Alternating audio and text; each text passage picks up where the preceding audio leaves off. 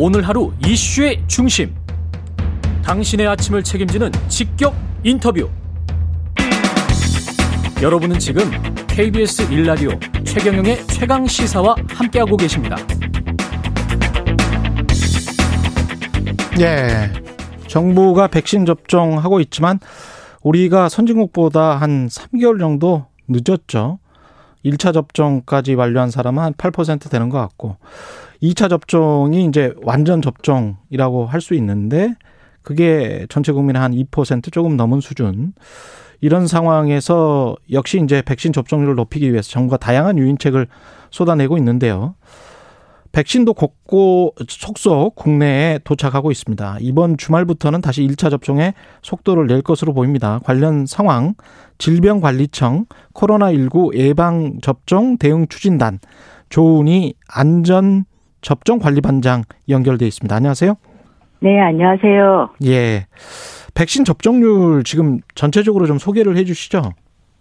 네, 아까 좀 전에 말씀했듯이 아마 저희가 5월 19일 기준으로 아마 1차 접종이 아마 375만 어, 9천 명으로 인구 대비 한 7.3% 정도이고 예. 아까 2차 접종을 완료한 사람도 한 100만 명을 넘어 어, 어 118만 명 정도여서 아마 인구 대비 2.3%여서 아마 점차 어 이게 지속적으로 증가하는 추세입니다. 그 문재인 대통령도 그렇게 이야기를 했단 말이죠. 11월까지는 집단 면역이 형성될 수 있도록 하겠다. 근데 그러려면 뭐 한 국민의 한 70% 정도는 맞아야 될 것 같은데 그게 가능하겠습니까? 지금 5월 중순인데요. 네, 지금 이제 아마 그 백신이 상반기에 저희가 한 700만 정도가 아마 들어오고 현재 접종 그 백신이 들어온 순수대로는 지금 접종이 차질 없이 진행되기 때문에 아마 상반기 그리고 이제 어 3, 4분기에 백신이 어그 계획대로 들어오게 되면 네. 아마 그 접종률은 어 완료할 것으로 저희들이 예상하고 있습니다. 그 시뮬레이션을 좀 해보셨을 거 아니에요? 그 하루에 네. 뭐 피크로 가장 접종률이 많을 때 그러니까 뭐 100만 명, 200만 명을 하루에 언젠가는 맞을 수 있다. 이거 우리가 다 확보를 하면 그런 어떤 시기가 언제가 될까요? 네, 이게 이제 백신 저희가 그 접종하는 기간이 어, 위탁 의료기관 어, 만개 정도 이상 접종 센터도 지금이 아마 정부 계속 어, 추진하기 때문에 예. 어, 저희가 국민들이 어, 접종에 대해서 일단은 적극 참여한다면 음. 어, 이 부분은 문제가 없고 단 이제 어, 저희가 어, 거의 그 3분기까지 백신이 저희가 계획된 대로 공급이 되면은 음. 아마 3분기에는 많은 분들이 아마 접종에 어 하실 수 있고 예 그 참여만 하실 수 있다면 아마 그 저희가 계획했던 대로 접종률 달성은 아무 무리가 없는 것으로 그리 저희들이 지금 어 예상하고 있습니다. 결국은 수급이네요. 그 얼마나 많이 수급. 들여올 수 있느냐.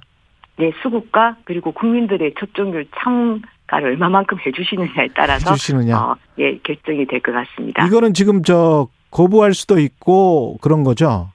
네 그렇습니다. 선택입니다. 아, 고령층 중심으로는 그러면 어느 정도나 지금 접종 의사를 밝히고 있습니까?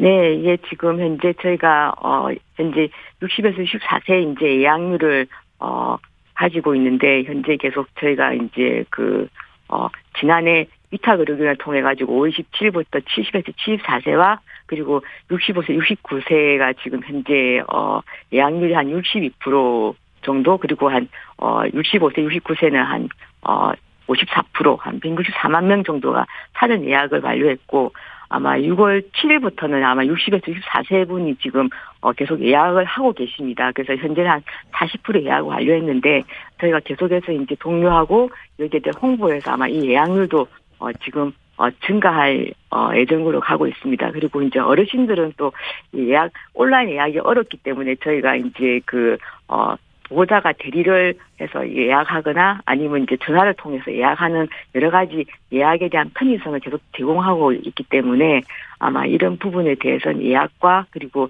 예약에 따른 어, 접종률이 아마 증가하지 않을까라고 저희들이 추정하고 있습니다. 예. 그 백신 접종 효과에 대해서 혹시 의심하시는 분들도 있을 것 같고요. 그래서 백신 접종을 안 하겠다라고 하시는 분들도 있을 것 같은데 그 실제로 보도된 사례들을 보니까 요양병원에서 백신을 맞았던 사람은 뭐 확진이 안 됐고 그다음에 일가족 감염이 됐는데 백신 맞은 어르신만 뭐 양성 반응이 나타나지 않았다.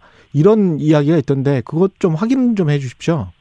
아, 네, 맞습니다. 지금 여러 가지 이제 저희가 어, 고령층부터 일단은 백신을 어, 접종했기 때문에 아마 그 효과가 일단 어, 여러 가지 각각 사례에서 이제 감염이 안 된 사례가 이제 어 보여지는 거고요. 근데 예. 더 중요하신 거는 감염이 어 저희들이 그 코로나19에 걸렸을 때 중증이나 사망의 어, 또 대부분이 고령층이십니다. 그렇죠. 예. 어, 이 부분이 언제 이제 저희가 접종에 특히 아까 60, 어, 4세 어르신들을 상반기에 접종을 한다면은 저희가 이제 제일 크게 분으로 들어진 거는 어, 코로나19에 대한 그 중증 특히 이제 사망 가시는 그 비율이 굉장히 어, 감소할 것으로 그렇게 추정이 되고요. 아마 그거는 이제 저희가 어, 접종 어르신들을 다 접종했을 때 어, 6월 이후 지나면 아마 그 효과를 좀 더 두드러지게 보실 수 있을 것 같습니다. 지금 현재는 어떻습니까? 그 치명률이 60세 이상, 65세 이상의 치명률이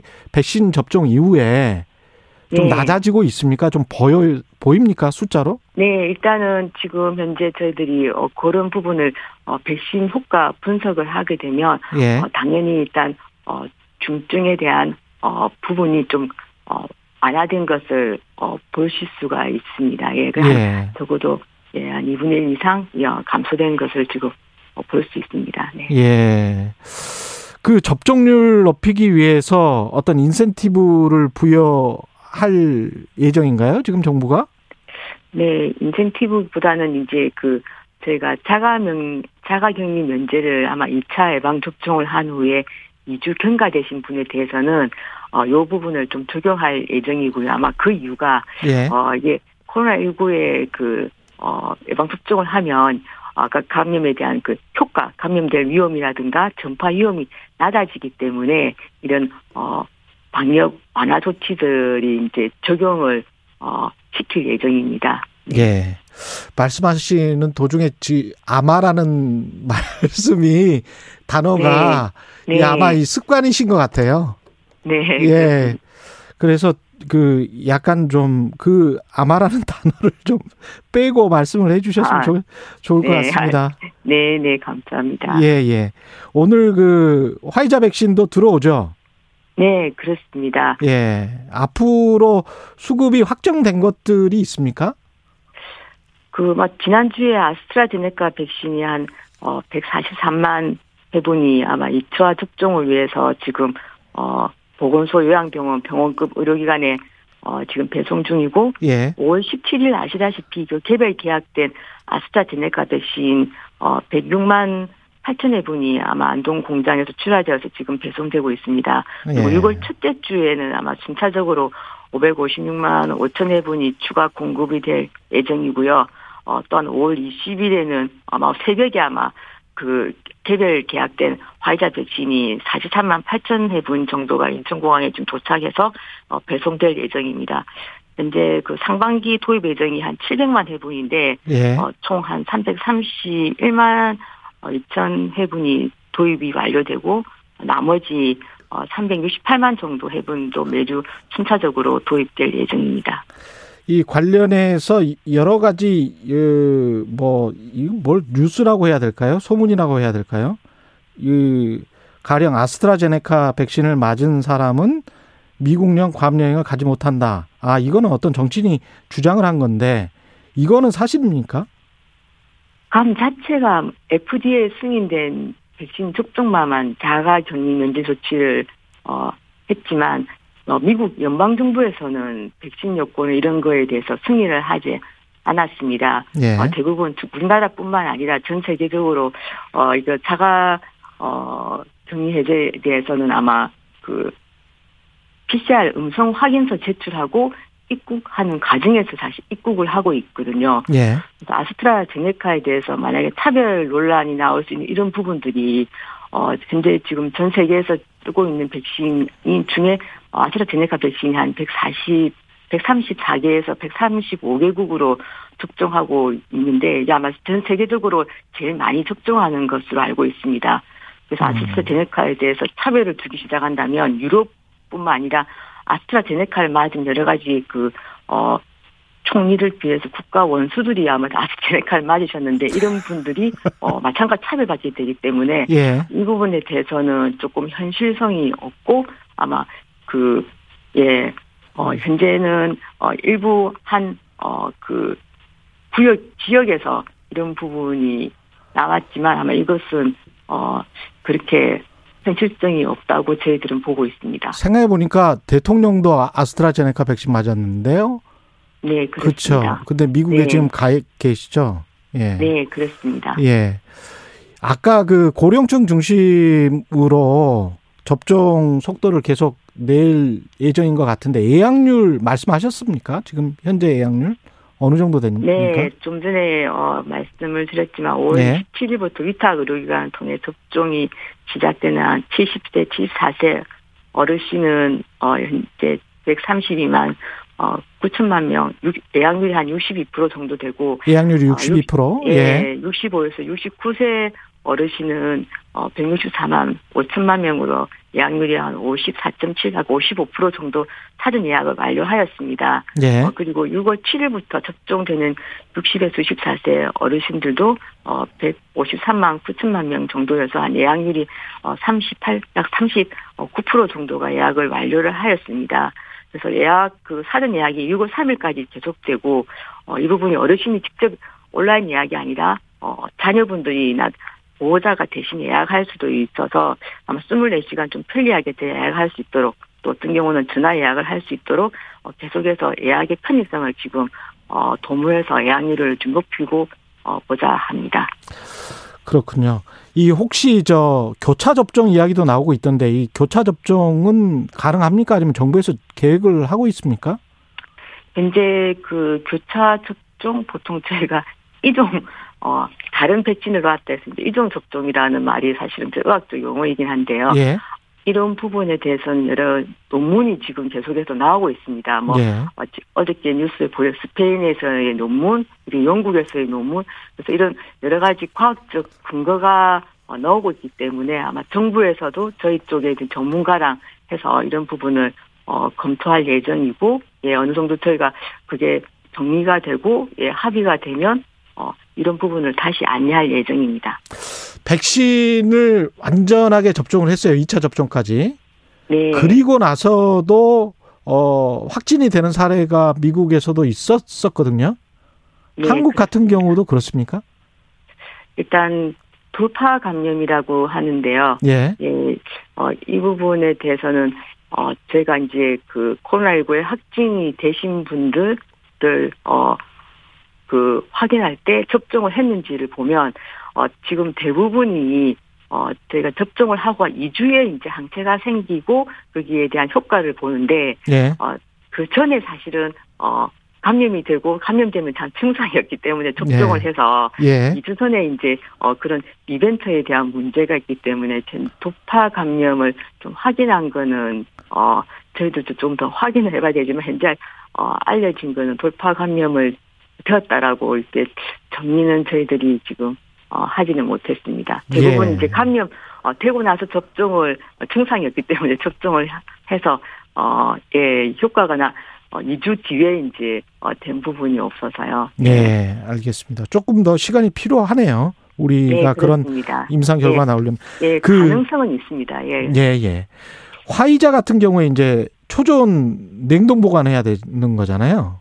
네. 그러면 이게 나중에 이제 접종을 예방 접종 센터가 아니고 동네 병원에서까지 해야 될 거 아니에요? 많은 사람들이 맞으려면. 네. 그러면 이 따로 무슨 그 초전 냉동 뭐- 뭐 시설 같은 게 필요한 겁니까? 어떻게 되나요, 이건?